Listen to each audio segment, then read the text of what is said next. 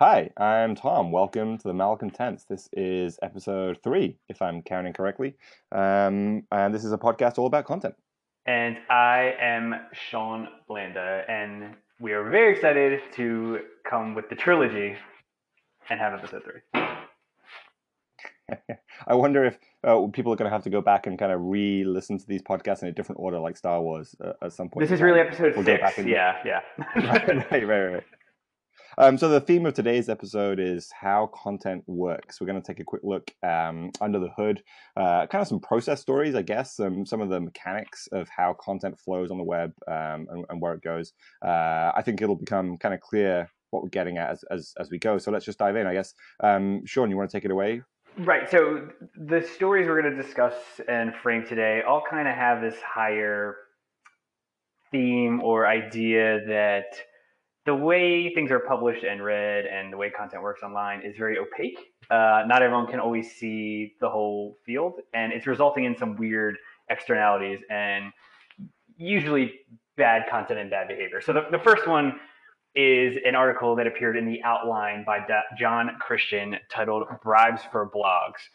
And it, it essentially recapped uh, that contributors from places like Mashable and Inc. and Business Insider um, writers for those platform or those sites admitting that they took money from marketers to include links in their posts, right? So it's a lot of but all those sites have very paid nothing or or little, and many of them don't even vet some of the posts that go on their site. Somewhere like um, Forbes, right, has this open contributor policy that once you're approved, you can publish away to your heart's content.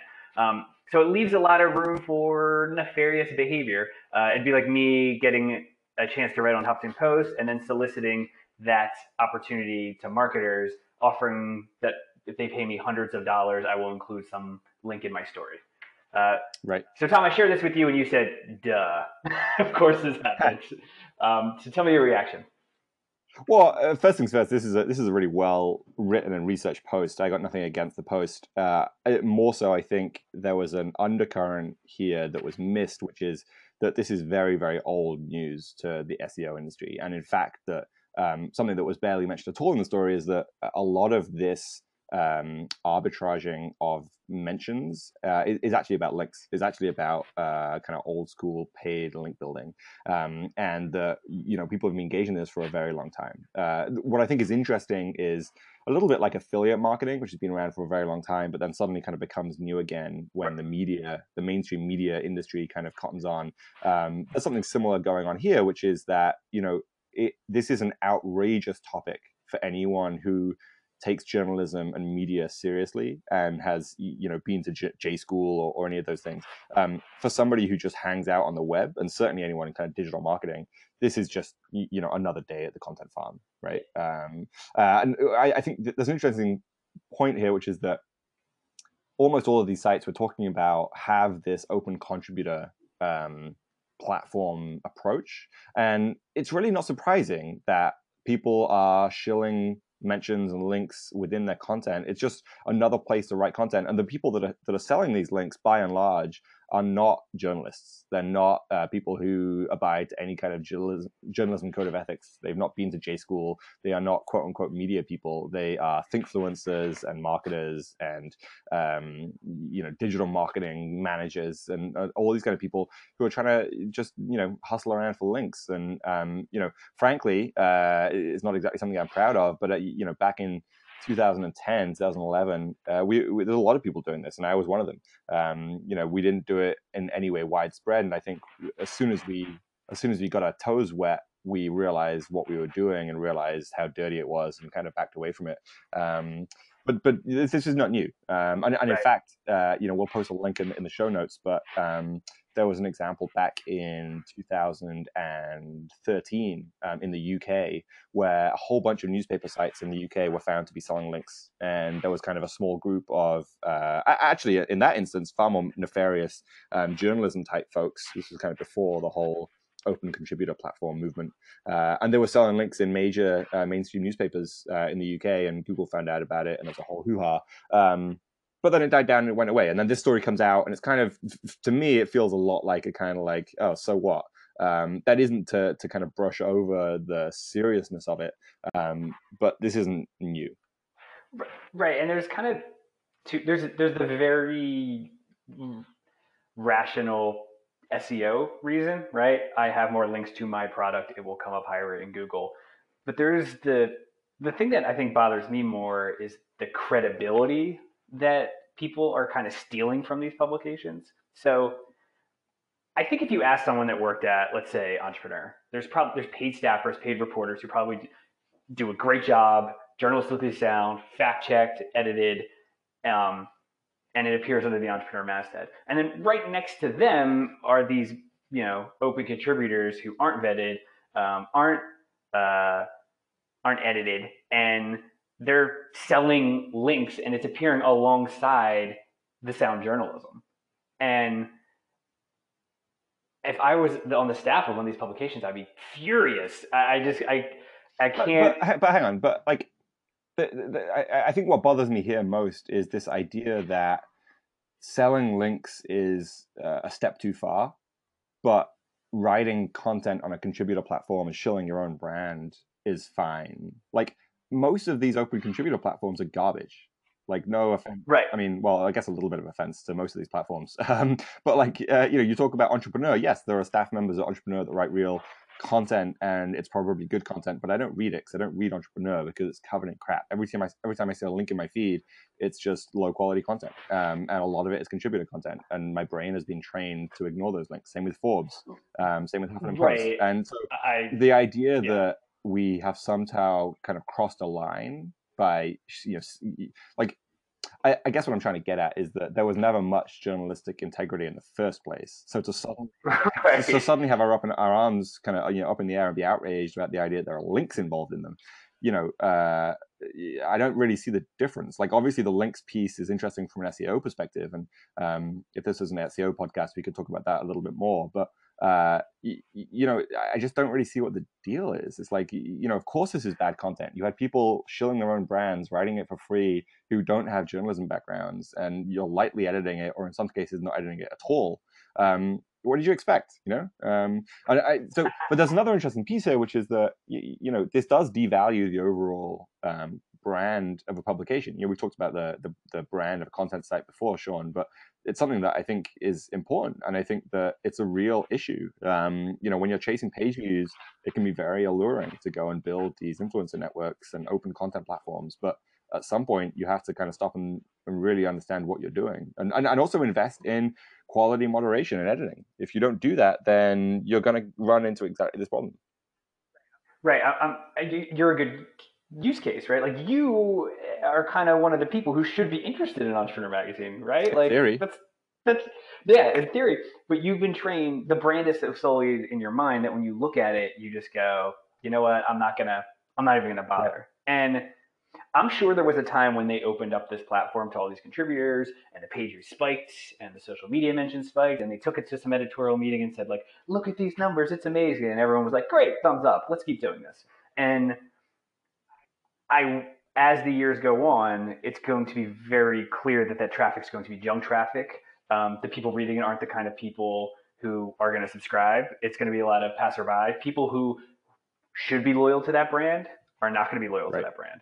And I, I, if you're one of the people that are being paid to produce the quote unquote real journalism, it's got to be tremendously frustrating. You know, it's and it's it's one thing to be what I'll call transparently shitty.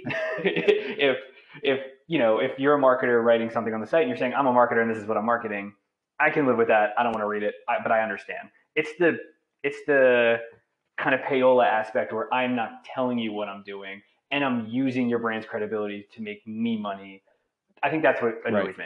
Right, but you also have a journalism back. I mean, you're, you're much more of a kind of purist than I am, I guess, um, in in that sense. You, you know what I think is an interesting uh, point to pick bring up here is um, LinkedIn had one of the first kind of open contributor uh, platforms, right? Where LinkedIn kind of right. started a, right. like a media property, and they had people like Richard Branson and Obama and all these kind of you know like real big names writing on the platform in a kind of invite only but uh, contributor platform model. Um, and then they started to open it up wider and wider. But as they did so, they also lost the idea that they were a media platform and instead turned into a social network. Um, like no one Right. would be outraged that people are selling links in their tweets. I mean, some people can be outraged about that, but like you know, people do that all the time. Right. Um, uh, I don't, but uh, people do it all the time. Um, but, uh, but but but you you know, when you look at a social network, the responsibility for the individual content sits with the person that wrote it. When you're trying to be a media property, the responsibility for the content sits is kind of a shared responsibility between both the writer and the platform or the publication. Mhm. Um, and I think what what LinkedIn did was kind of they kind of gave up on being a media publication. Instead, said we're now a social network. Anyone can write content, and you it's your responsibility to write whatever you want. If it's good, your audience will respect you, and if it's not, then they won't. Um, and I think that's kind of the end game for a lot of these contributor networks is to really turn into a social network and just say just give up on the idea that the the Business Insider brand is being attached to the content that's being written by these contributors. Um, I, I, I think that's kind of the um, the the end game. So what you're saying is their their long term game is to compete with the largest companies and platforms in the world and hope to come Well, out. I, I don't mind come out on top, but I think it's. I mean, I mean, I think that's. I mean, LinkedIn did it, right? I mean, LinkedIn built a social network off the off the back of that contributor network, right? I, I- I think that was um, when you go when you rewind, um, what, what like four or five years, I think it was um, ago when they really made that push. I think they did it. I think they executed almost flawlessly. Um, now you, you can argue about LinkedIn being a garbage fire, just like every other social network, but um, it, they did a good job. You know, they they built the hype, they built the prestige of writing on LinkedIn, and then they opened it up wider and wider, and then they backed away from calling it a media brand, and now we have LinkedIn, which is actually a a, a healthy, growing, you know, uh, popular social network Right. for posting content. Um, uh, much as you know, we might not like that fact, um, it's true. Um, there, there, there is an, uh, another interesting piece here, though, and I, I think one there's an undercurrent that kind of gets lost when we when we get outraged about this, which is that.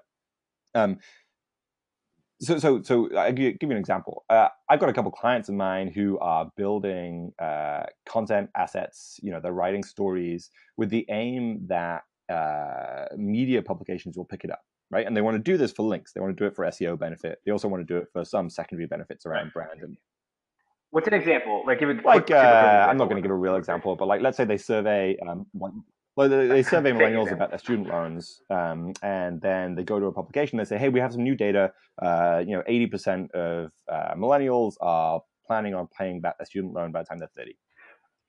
Right? It's a stat Right, okay. And then and so they pitch it out as a story. interested. They write up a, a, a press release and an article, maybe have a little like little graphic in there, not quite an infographic, but some kind of visual, and they pitch it to someone like. Um, uh, yeah, someone like Forbes or, or something like that, right? And Forbes go, and a, a real staff writer at Forbes who is still in the business of journalism looks at it and says, "Hey, that is interesting. I'm going to write a story about it." They write a story about it. They give a link back to credit the source. Um, everyone's happy. What I think we, what I think is missed here is that when you like the in in today's media landscape, you know, you, you've done a thing that looked like something that used to work, right? You've you quote unquote you've done some PR or you know you've done some marketing or you've done some uh, branding, whatever whatever label you want to attach to it. You, you've done some kind of work that used to be valuable. But in today's landscape, that article that that random staff writer staff writer um, put up that links to you is going to get read by like a hundred people. Like like uh, like any given article on, on and even a very very popular well read site is going to get a vanishingly small number of page views, right? It's an ugly truth, but even someone like the Guardian and New York Times, you, you, you look past the, the homepage, it doesn't make it to the homepage um, and it doesn't blow up for some kind of viral whatever, every article gets a vanishingly small number of page views. Um, and, and, and so then you have to ask yourself, uh, as a kind of a, when you look at this whole problem from a marketing perspective rather than a journalism uh, perspective, you have to ask yourself like why are we even doing this in the first place? Like what what kind of content is actually useful here? Um, and you know when you actually discount the value of the link itself which is something that is increasingly true from an seo perspective uh, what's left right? What what is left from that from that random mention are in a random media site that live? got very small page, very very small number of page views Yeah, I used to um, do some editorial consulting, and I used to ha- push back on people that you know executives at companies think still in terms of prestige and are like, oh, what media companies are we mentioned in, or what blogs were we quoted in? And it takes a lot of work to convince people that it's better to do the slow, methodical work of building up your own brand and voice. Most times, not every time, but a lot of times, rather than chasing these one-off links that'll get you hundreds of page views, so then you can turn around and say you've been in well um, something i like mean HuffPo. uh, I agree, except that I think the one-off media mentions can absolutely still you know change a business overnight. It's just that the structure of influence has changed, right? It's no longer that you want a link from the New York Times in a in a in a story. I'd much rather get Tim Ferriss to write about me in a blog, in a blog post, right? Like if Tim Ferriss wrote a blog post and, and you know called out something that one of my clients did, I think that would have a much much more dramatic Im- impact um, you know that audience would take action and, and, remember that mention and follow the links and um, so on in a way that a random New York Times article wouldn't. And so I think, but obviously that's hard, right? Like how are you going to get Tim Ferriss to talk about you? Like that's not an easy problem. So I think, I think it was kind of a confluence of hey, we kind of got lazy. Uh, everyone from both on the agency side and in on uh, the executive side everyone is kind of content to chase these empty media mentions. And and i think that's a that's a real systemic problem that that we're yeah, going to have to address. Yeah it's like everyone else is doing things just to turn to the person next to them and say like look i'm doing it right? It's like the marketers writing the post just to like be like yes i'm doing marketing and the brand's getting their mention to say oh look we got mentioned but like no one's actually reading no one's actually caring. It's like this weird right. puppet right. theater thing happening. Um, Anyway, um, Tom, yeah, so this story. Is, what else um, are we thinking about? This is a blog post uh, I want to call out um, from uh, Jenny Lawson, uh, aka the Bloggess, um, who is, uh, I'll, I'll, admit, not somebody that I knew about until recently. She just came across my my Twitter feed. Um, somebody was posting an article she wrote, and it's a really small um, article, but it has a very very deep point. and the article was titled "Hi, I Still Exist, You All." And she basically says it's come to my attention that, uh, and I'm paraphrasing here. She says it's come to my attention that uh, you know people on Facebook uh, think that I've stopped blogging. Uh, the truth is that I haven't stopped blogging. It's just that when I post links to my blog on Facebook, the algorithm doesn't show them to anyone. And she she goes on to, to kind of um, run a run a little test where she she posts a Facebook update that has a link in it to her blog, um, and it gets 4.4 thousand likes. Uh, and she posts a link uh, posts an update on Facebook without a link in it, and it gets twelve thousand likes. Um, and yeah, yeah, and and and you know the the this is obviously not a statistically controlled sample. Blah blah blah blah blah. Um, but what I think is interesting here is um, when you consider the structural impacts on how we consume content and the algorithms that shape how we consume content, it's very difficult to address these questions head on. And so we are we are left looking for little case studies and little kind of little bits of evidence that lie around like this um, to really help point us in the direction of, of how deep do these biases go and, and what exactly are the structural impacts. Um, and one of the things that really struck me, uh, it really struck home reading this, um, not only have I had this experience myself, um, I, I, wrote a blog post uh, called "The Consultant's Grain," couple of months back that, that I really put a lot of work into more than I do normally on my blog posts. And I don't normally post my blog posts to Facebook. I don't normally use Facebook, but uh, I, I, posted it on Facebook, kind of saying, you know, I don't post here often, but here's a post I worked hard on. I think you might like it, and it got like two likes. And and uh, you, you know, meanwhile, I can post an update about you know brunch, and it'll get you know 25 comments or whatever. Um, and so I've experienced this myself. Um, but but then there was kind of a juxtaposition that really struck me, and and it, you know, my immediate reaction to this is like, oh, well, Facebook doesn't like links, right? There's kind of an immediate reaction to that, which is like, well, that kind of makes sense. Facebook is trying to make you post photos and status updates and you blah blah blah. But then that's not true because actually Facebook loves links, right? The whole we wouldn't be in this whole political um, situation and talking about the Russian influence in the election and so on if you know links on Facebook wasn't a huge thing. Um, and so it really got me thinking, uh, you know, how deep does this bias against indie sites go, right? Like if I have an independent blog, right, Facebook knows very, very little about tomcritchlow.com or seanblanda.com or thebloggess.com, right? And they're not, these sites are not on, not on their algorithmic radar. They're not the New York Times. They're not Fox News. They're not these other sites. Um, we haven't done the work to kind of build up the algorithmic signals around them. And so Facebook knows very little about them. So when I post a link to an unknown URL on Facebook, um, I, I, I, can kind of understand why the algorithm might not want to show it to people. Um, but what does that mean for indie content? What does that mean for the open web? There's kind of lots of implications here. It raises more questions um, than, than answers, but I just found it very provocative. Right, because with all of the you know propaganda or kind of nefarious things being shared on Facebook, some of the backlash was saying, "Hey, Facebook should only let quote unquote like legitimate sources post on Facebook." And Right. This is the other side of that, where the blog Bloggess isn't quote unquote legitimate. It's her personal blog. She had something important or valuable to say that I'm sure the people who liked her and her page would want to read. And it was for some reason suffocated. Now, we're not sure it's right. We're never going to be sure why. But I think a good hunch is that, like you said, the algorithmic signals weren't built around her site. And that's it gets really scary as you know for someone like you and me like we're not we don't have the leverage of the New York Times brand behind us to come barreling into Facebook, right? We're do, we're building these small little media companies and, and, and brands, and it's kind of like our backs against the wall if we're going to try and yeah, I, I think there's kind of two big insidious effects. One is against indie content, kind of quite explicitly, like you just said, but the other is on the other end of the spectrum. All of the big players are all trying to look like each other, right? They're all trying to follow exactly the same playbook so that they can you know basically please the algorithms um, you know i'm sure that they don't think about it quite so explicitly but it's true it's you know everyone is is trying to look like the thing that facebook wants to reward which i think is just a, a very kind of insidious shaping of, of dialogue of discourse um, and really just kind of you know i mean it really it it, it quietens a lot of uh, alternative chatter um, and, and i think it's it's, a, it's an impact of the filter bubble in a way which isn't necessarily you know the, the filter bubble is kind of a concept that's traditionally thought about as only showing you things that you already believe in right? Or kind of narrowing your worldview to things you're already biased towards liking.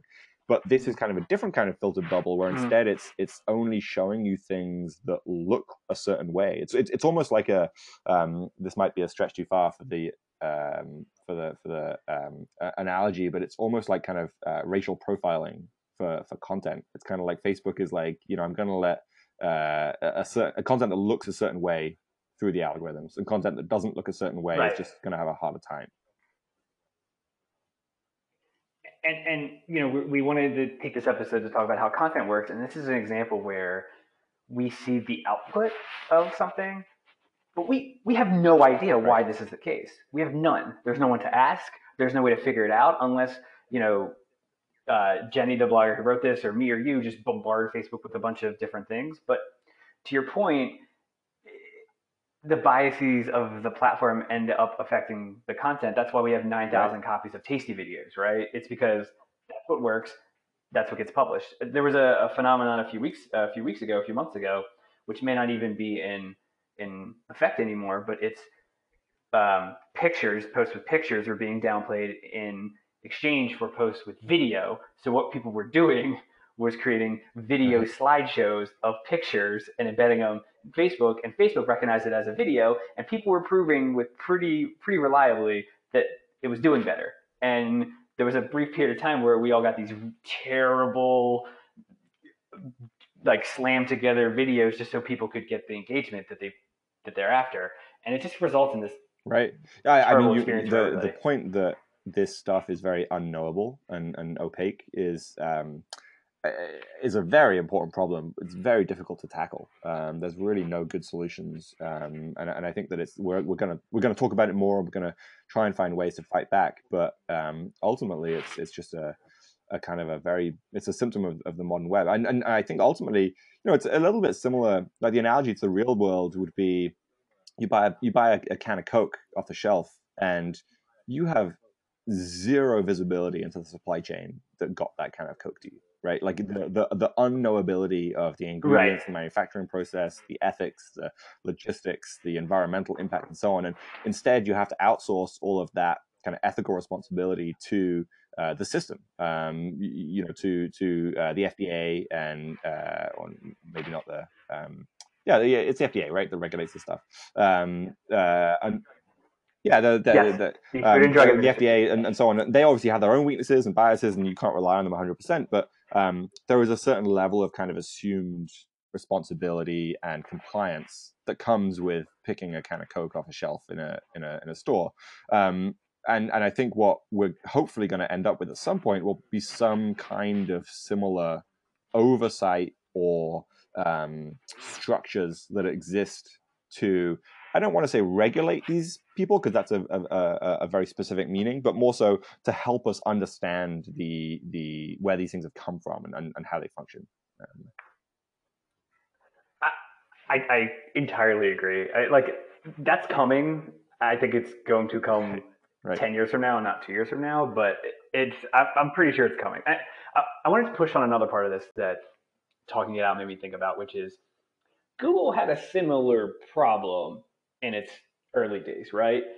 People would find some sort of mechanism for gaming it, and people still do for sure, but it was much more explicit. Like I remember in the early days of the blogosphere, you know, reading articles about just do this one thing and I can prove it boosts you up, and then Google would learn its lesson and then penalize it, and it was this always cat and mouse game, which to me seems to stabilize from a user perspective. Almost all the time when I Google things, I get high quality results. Um, why is that possible? Something at, like Google and well, proving difficult um, for Facebook.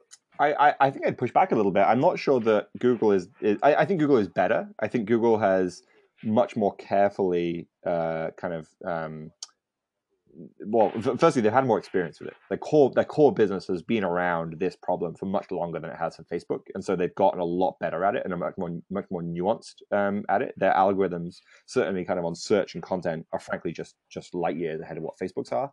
Um, but the problem still exists, right? Um, you know, let, us take take for example like a like an author, right? Like Italo Calvino is one of my favorite authors, and you know, mm-hmm. this Italian author, um, you know, passed away. I don't know, maybe in the seventies or eighties.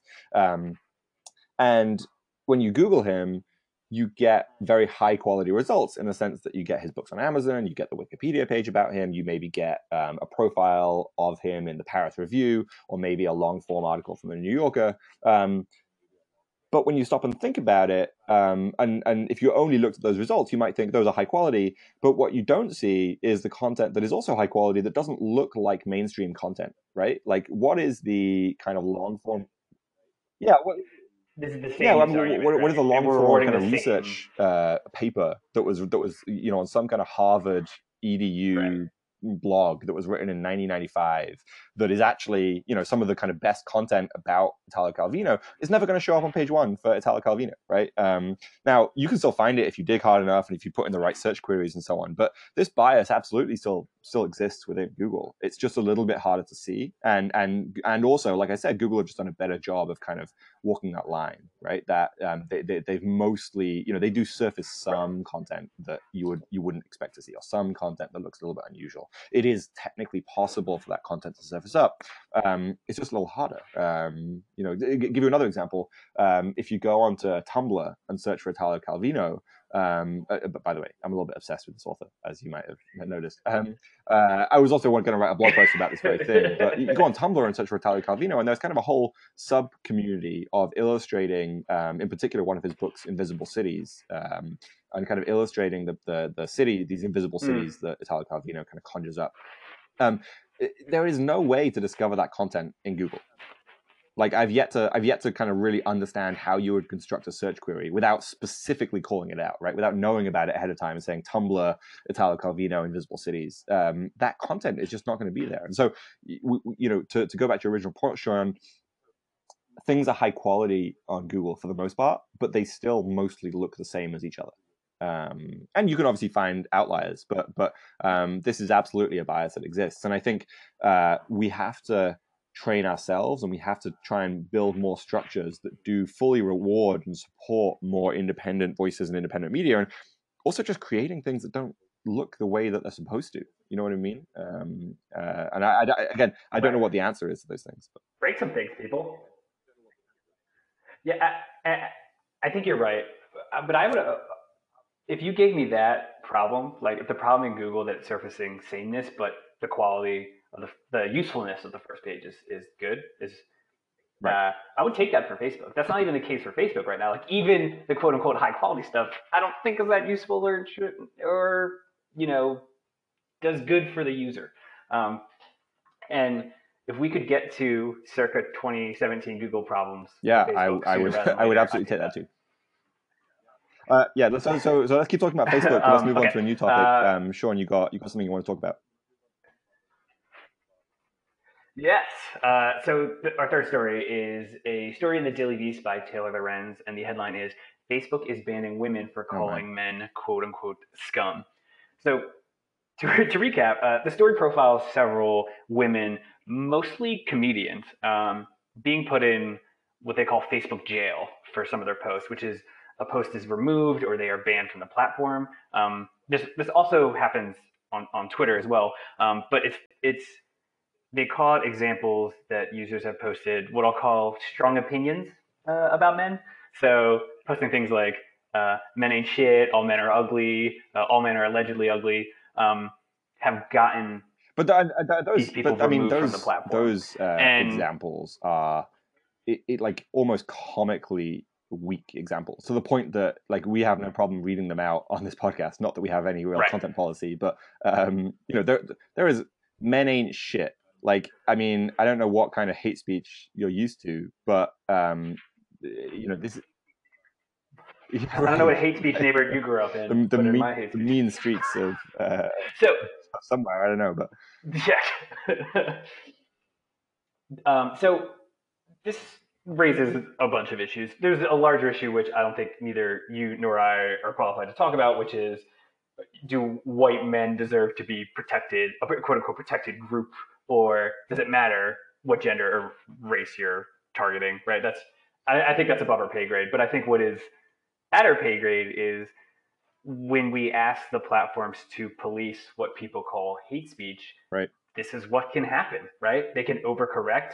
They their values may not align with you know our values or or or you know if you're listening to this your values. And we're trusting these massive companies to kind of be our moral police in some ways. And you can this is a kind of hilarious example where they seem to be getting it wrong. And they seem to be maybe stifling speech and opinions from, in this case, comedians who are trying to be funny. I mean, in this example you're talking about, they're basically doing platform. the exact opposite of what you would want a hate speech policing thing to do, which is um, uh, trying to trying to call out bad behavior, right? like they're they're basically trying to shine a light on bad things that are happening, and themselves getting shut down for trying to express an opinion. Um, well, right, and it it, it, it's kind of I think it's about even-handedness, right? Because I think the immediate and very fair pushback to this happening is, hey, I see much more disadvantaged people groups being harassed endlessly on the platform, and you guys don't do anything. And here I say this innocuous right. thing about men, and I get tossed out. And the argument behind the argument is there is no Hum- there's no way that anyone knows as of right now to police this stuff at scale. And what we're going to get is these kind of spot checks and spot removals that are only going to make people feel that the platform is biased for. But I, I, think there's a point that we're missing here, and I don't I don't know the exact um, mechanics of the story that you're talking about, and in fact, I'm not sure anyone does.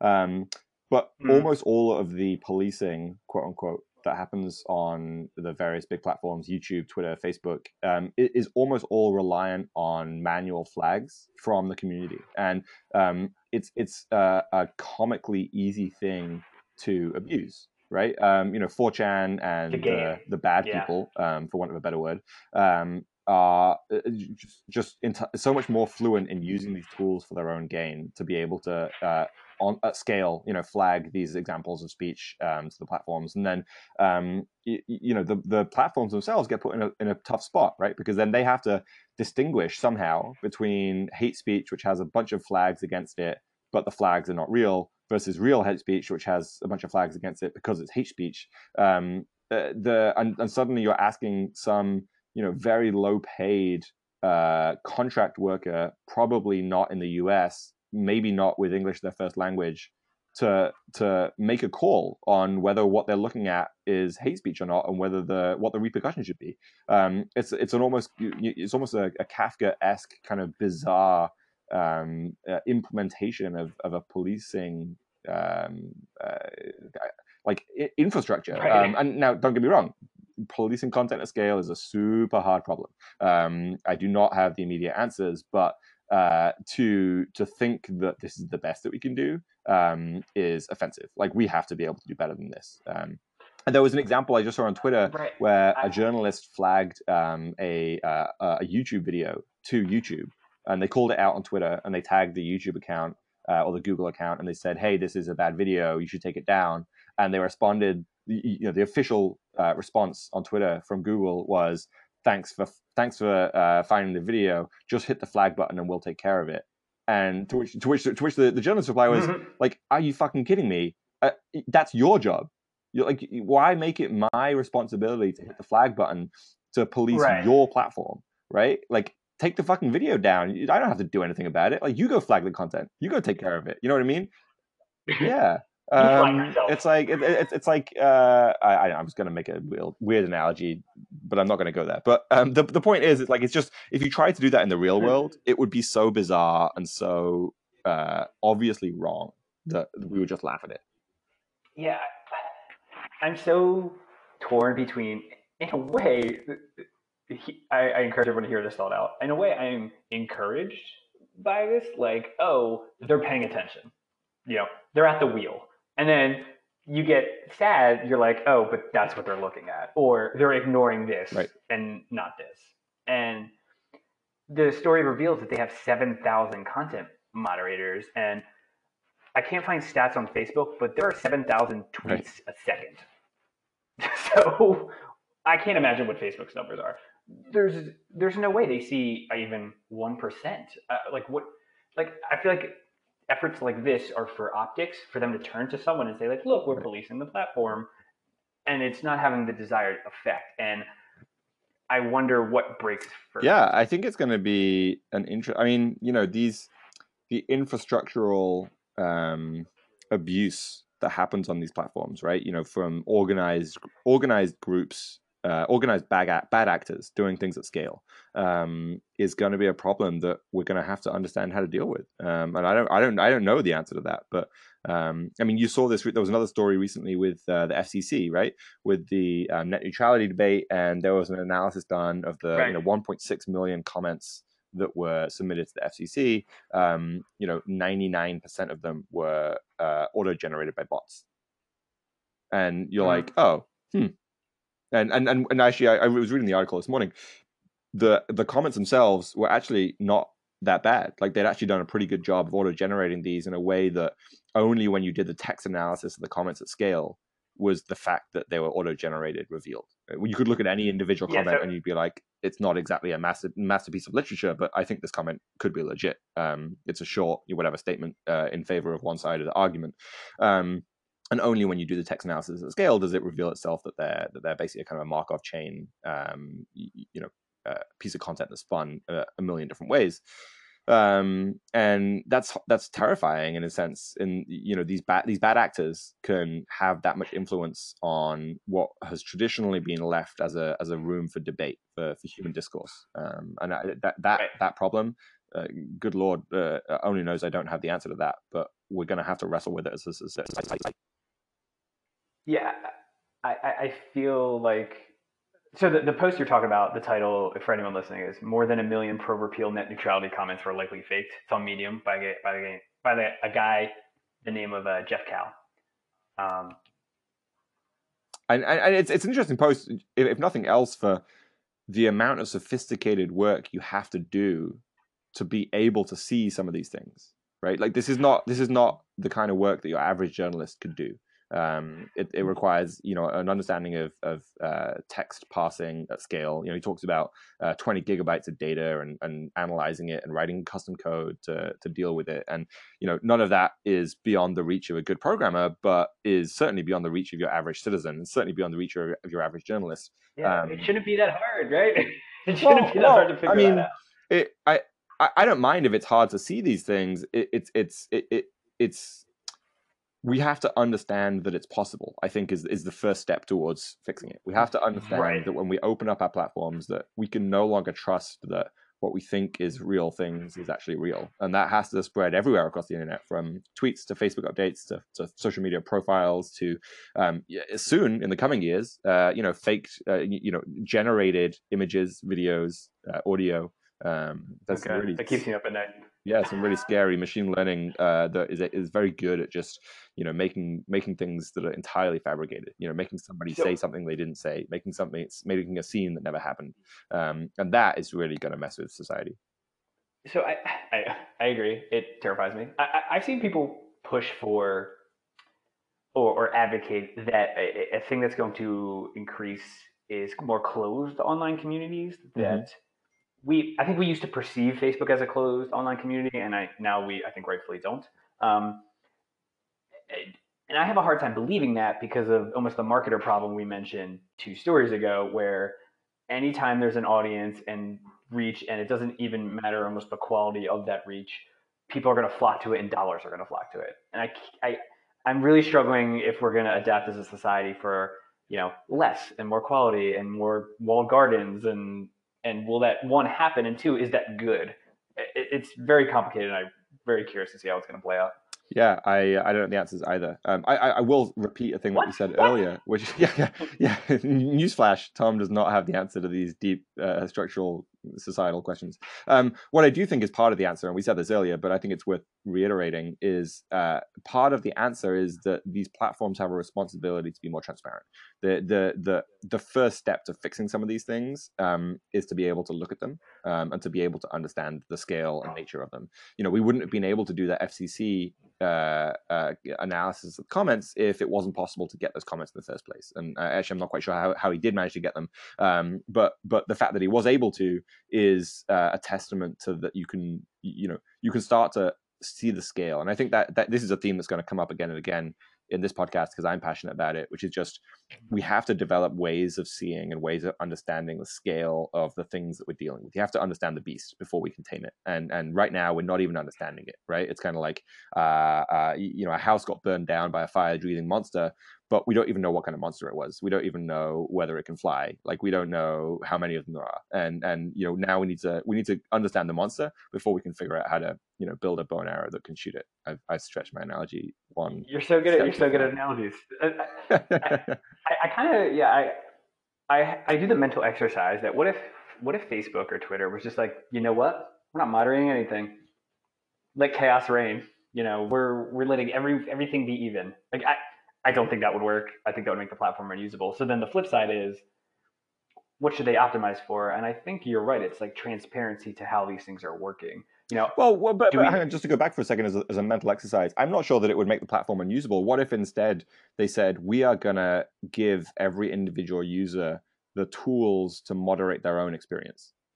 Right, um, which and, is like and, what the internet fact, itself is in fact, you see, Twitter has started to make some some baby steps in this direction. With um, there's an option now to only see high quality tweets, so that if you're if there's a ton of abuse directed at you, um, you can just you know flick a button and you don't see most of it. Now and that doesn't, that doesn't, words too. that doesn't solve all of the problems. Don't get me wrong, um, but if the approach was of course there'll be bad actors of course there'll be malicious content of course there will be people trying to manipulate these things at scale what we are going to do is we're going to give you a bunch of tools a bunch of experiences and a bunch of um, ways to to make your experience better for you unfortunately um, the reason they don't do that um, is because their incentive structure, right? They're they're on Facebook. To go back earlier to the idea of in, indie content posted on Facebook, the reason that Facebook has zero problem filtering indie voices is they are not incentivized to give you the experience on Facebook that you want.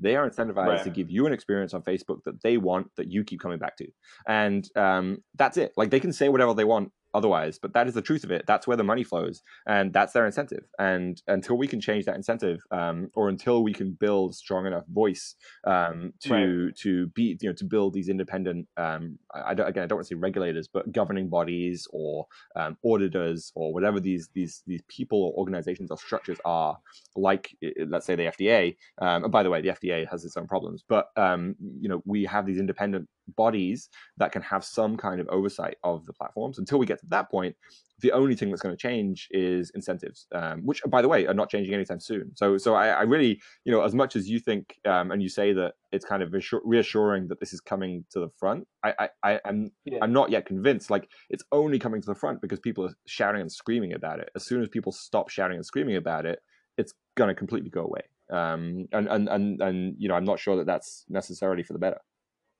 Yeah, I, I, I think one of my reasons to be somewhat encouraged is that people are shouting and screaming almost overly so, right? Like, like we're starting to blame things on Facebook and Twitter that I, am like starting to think are unfair. You know, right. everyone's going the other way.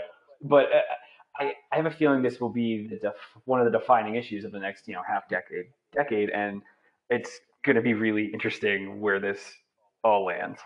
Uh, yeah, interesting and maybe terrifying, but we'll see.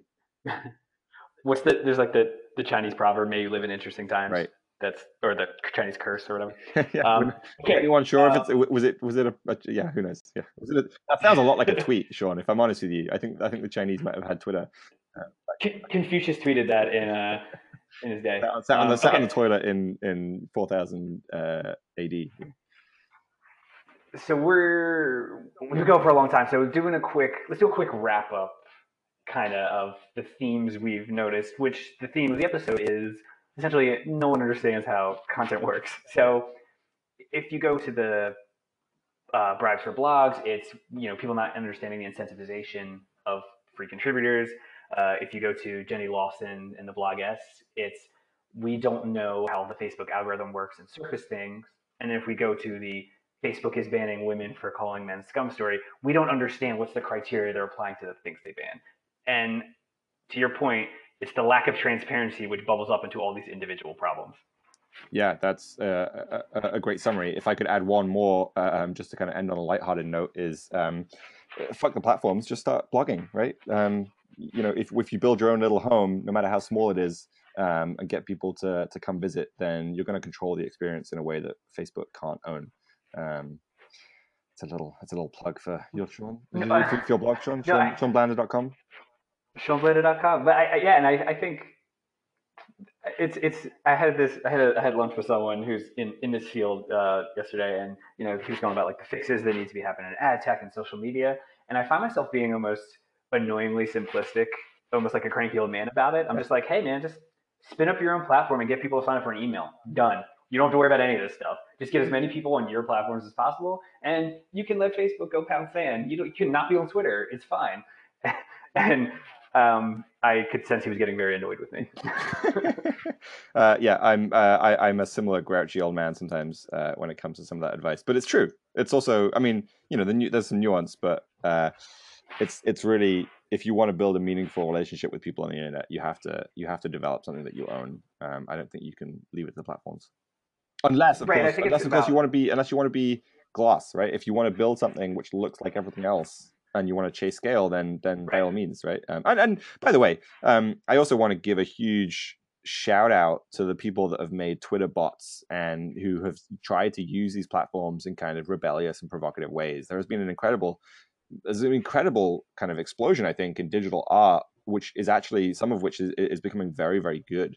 And um, I'm always encouraged right. by these projects that that take these platforms and, and do interesting things to them in ways that they weren't designed, because um, that is also part of the resistance. Um, you know, it feels like art and it feels frivolous and and you know kind of highfalutin um, sometimes when you look at it, but but but actually that's um, th- there are real interesting questions and um, responsibilities that are that are exposed by by creating art um, in that way. So I also want to give a shout out to those things. I I agree, and I, I love watching people press on the platforms. I mean, that's how the and the at reply got created, right? The, the users did. That's how the hashtag got created. Right. So I, I hopefully you know we'll stop running around with our hair on fire one day and actually get back to doing weird things. Right. Um, one day. All right. Yeah, one day. All right. In, uh, in closing, Tom, we close every episode with one thing we like. Tom, what do you like? Uh, yeah, so I'm I'm going to keep it um, a little bit focused and grouchy rather than doing something uh, lighthearted. But um, uh, ProPublica, which is an organization I'm a big fan of, that is kind of a, a transparent um, news journalism data gathering organization, and um, they led an effort um, by developing a Chrome extension which uh, users installed at scale, and it helped them basically collect Facebook ads, um, specifically political Facebook ads ads. Um, and they've just released a uh, a kind of a way to browse and, and view a bunch of these ads. And what I find so fascinating about this is it's exactly what we're talking about in this episode, which is um, the we don't have a way of looking at these things. there is no other way to gather this data rather than this kind of grassroots, almost citizen journalism kind of uh, you know distributed responsibility and uh, UGC approach to just kind of gather it off people's screens. Um, but by doing so, um, and and you know they've done it in, in in a way that I think is interesting and provocative, and and now you can actually go look at these things that previously we had very little way of, of looking at. So um, there, will be a URL in the show notes, but uh, yeah, projects.propublica.org slash Facebook hyphen ads. And ProPublica is one of the organizations that have been leading the charge in discovering things about Facebook and Twitter's platforms, about uh, using crowdsourcing, using month long investigative reporting to surface things that are really affecting the way we view these platforms and some of the other stories about these platforms. So I highly yeah. suggest you keep an eye. If you care about this stuff, keeping an eye on ProPublica's work is paramount. Uh, um, yeah, I mean, if you enjoy this podcast, uh, we don't have any sponsors yet. So in lieu of that, go go make a donation to ProPublica. They're an incredible organization. Absolutely. And so my, my thing is um, totally frivolous and impacts nobody but uh, myself. is um, I just bought the best computer bag I've ever had in my entire life. Uh, it's called the Cubik. So uh, if you go to pingpong.com, but the G's are Q, so it reads like punk. Uh, this, is what the, this is what the hyperlink was invented for, Sean. Right, right. Uh, yeah, dubba dubba dubba dot. So basically, um, I I was traveling and I saw someone with a really cool bag, and I asked her about it, and she was so excited by the design of it. She put it on the ground and showed me. I was a complete stranger, and she gave me the card, and she was like, "Seriously, this backpack has changed my life." And I didn't believe her. And then I stumbled across one in the same town where I was traveling, bought one, and now it's my favorite thing that I own. Um, it protects like all your computer and gadgets. It's a backpack that doesn't make you look like you're seven and looks is appropriate for business uh, meetings, and you're not afraid any rain or crushing subway traffic is going to ruin your stuff. So there's there's two things that I really like about your recommendation, Sean. One is that um, I've seen this backpack in real life, uh, mm-hmm. and uh, when you showed it to me, and and it does indeed look like a very very nice backpack. Um, but the, the, second thing that I like is, is you have the audacity to, to, to put this as your pick when it is currently out of stock. Um, so so you are literally recommending a thing that people can't get even if they wanted to. It, it's only out of um, stock because all of our live listeners just rushed and bought it. That's the the malcontents bump. Uh, I'm not going to apologize for my popularity, Tom. live, live. I mean, the NSA maybe is listening in real time. I don't think anyone else. um, All right, let's uh, let's end it there. Um, thanks so much, Sean. This was good. Uh, this is episode three of Malcontents. Uh, you know where to subscribe. You're already subscribing if you're listening. Blah blah blah. Uh, hit us on Twitter at Tom Critchlow and at Sean Blanda. Thank you so much for listening to us. Thank you very much.